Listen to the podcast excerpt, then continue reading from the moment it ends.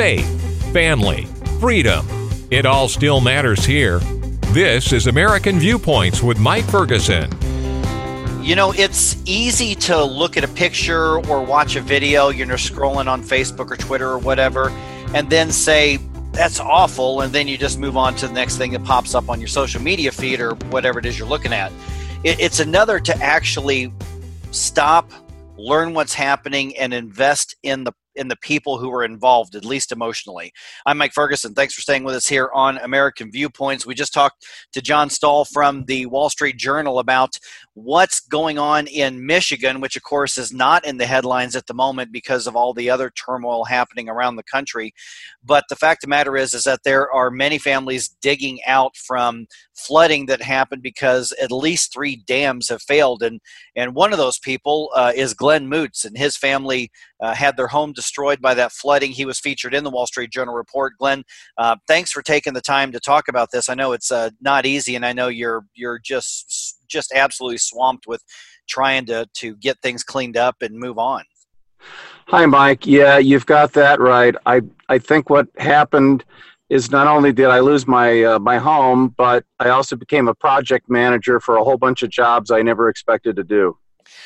Oh yeah, that's uh, I've seen the pictures, and if you want to see the pictures, you can you know go to a GoFundMe and just look up uh, Glenn Moots, and you can find that. And as a matter of disclosure, my wife set that up for for Glenn and his family because they are friends and are colleagues in some academic uh, endeavors that they do.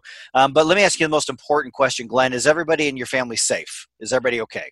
Yes, we're very thankful that we're all safe. We got out in time. We had plenty of notice, and we're here. We're here to to fix things up and get on with our lives. Is the house going to be salvaged?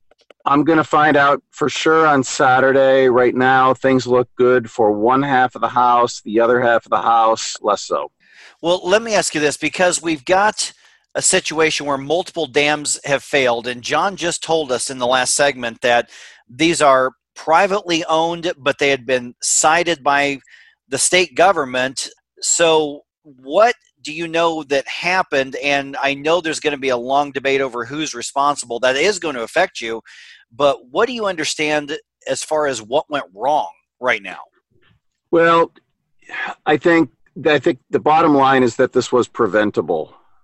It was preventable, but we did not have leadership to make it preventable. In other words, if there was concern about the safety of the dams, and apparently there was, we should have been told clearly and directly so that we knew that. We should not have been given the expectation that through an assessment they could have been repaired or that the regulators, for example, were making the uh, necessary uh, fixes and so on. So, so far as we knew, the dam was safe. So far as we knew, we were safe.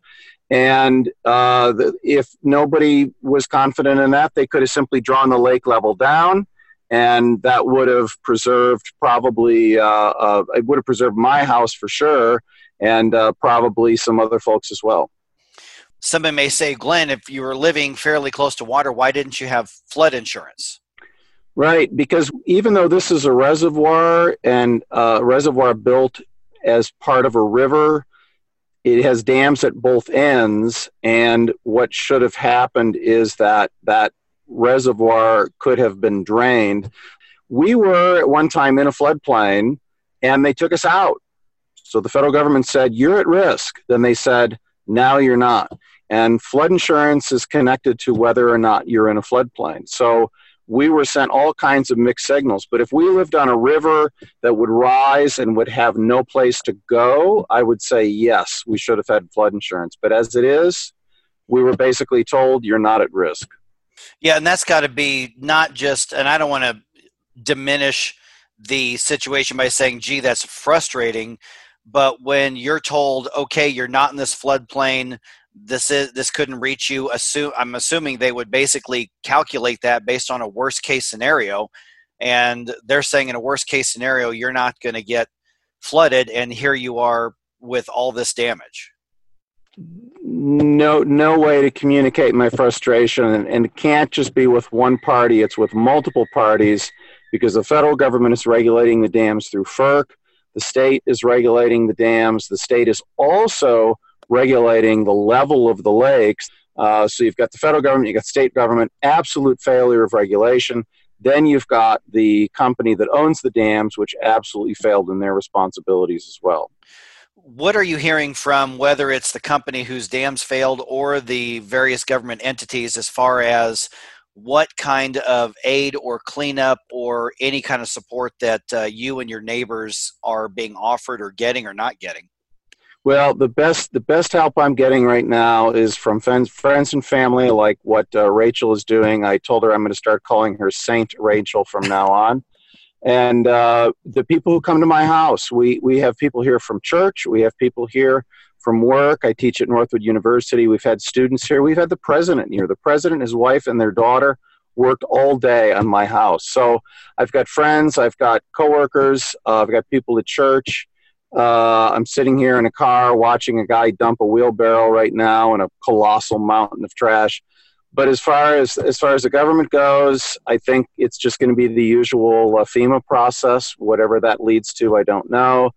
And whether anything else happens, I think that's going to be determined in the courts. And so far as I know, there's a whole bunch of lawsuits right now being filed or being drawn up that is not a surprise to anybody. We're visiting with uh, Glenn Moots.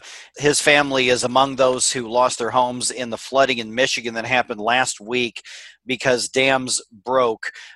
Glenn, one of the things that I was a little bit surprised with in the conversation with John just a little bit ago was that a lot of dams, not just in Michigan but in other parts of the country, are are privately owned. That's not something I realized was uh, was that common. So at this point, what are the next steps? that you and your family are going to go through to try to have somebody make this right to repair the damage that's been done done to your property at least as much as they can right i agree so you know right now i've got i've got two missions and they're they're both pretty lousy the first is to pull everything uh, from the last 50 years of my life and put it in the dumpster and uh, my kids and my wife too and uh, they don't go in the dumpster. They're allowed to. Right, yeah. And uh, the second thing is to uh, basically tear my house uh, down to the studs and and hopefully dry it out. So I haven't been looking at this closely, but what little I know is I have the opportunity to join various class actions. I have the opportunity to retain representation, um, and then of course there are the usual government aid uh, processes. So I would I would like to think there's a short line here between the two points, uh, where I am and where I should be, because somebody should be responsible. I think it's I think like I said, it's partly public, partly private, but I have not explored that well enough to confidently say, and I need to talk to somebody who knows it better than I do what advice would you give to somebody who says, "Okay, I'm told I'm not in the floodplain, but you know there is a dam over here or there is a body of water nearby." What advice would you give them right now, no matter where they are in the country? Well, that's a, that's the the I guess the obvious question is buy flood insurance, but I as I understand flood insurance, it's not something you can just buy, uh, just as you would buy insurance for other things. Um, in fact, it's it's interesting. A friend of mine is on Lake Huron and uh, the the shorelines of the uh, of the Great Lakes uh, last year or two have been uh, eroding and uh, taking away houses and property. And he once tried to insure his house with Lloyd's of London because he could not buy the insurance that he wanted to buy to protect his home. I've also heard anecdotally, so I'll I'll put an asterisk on this, that those who have who have flood insurance here are being told this is technically not a flood it's uh, uh, man-made, it's negligence, but it's not a flood. So we're not being covered by our homeowners because it's a flood.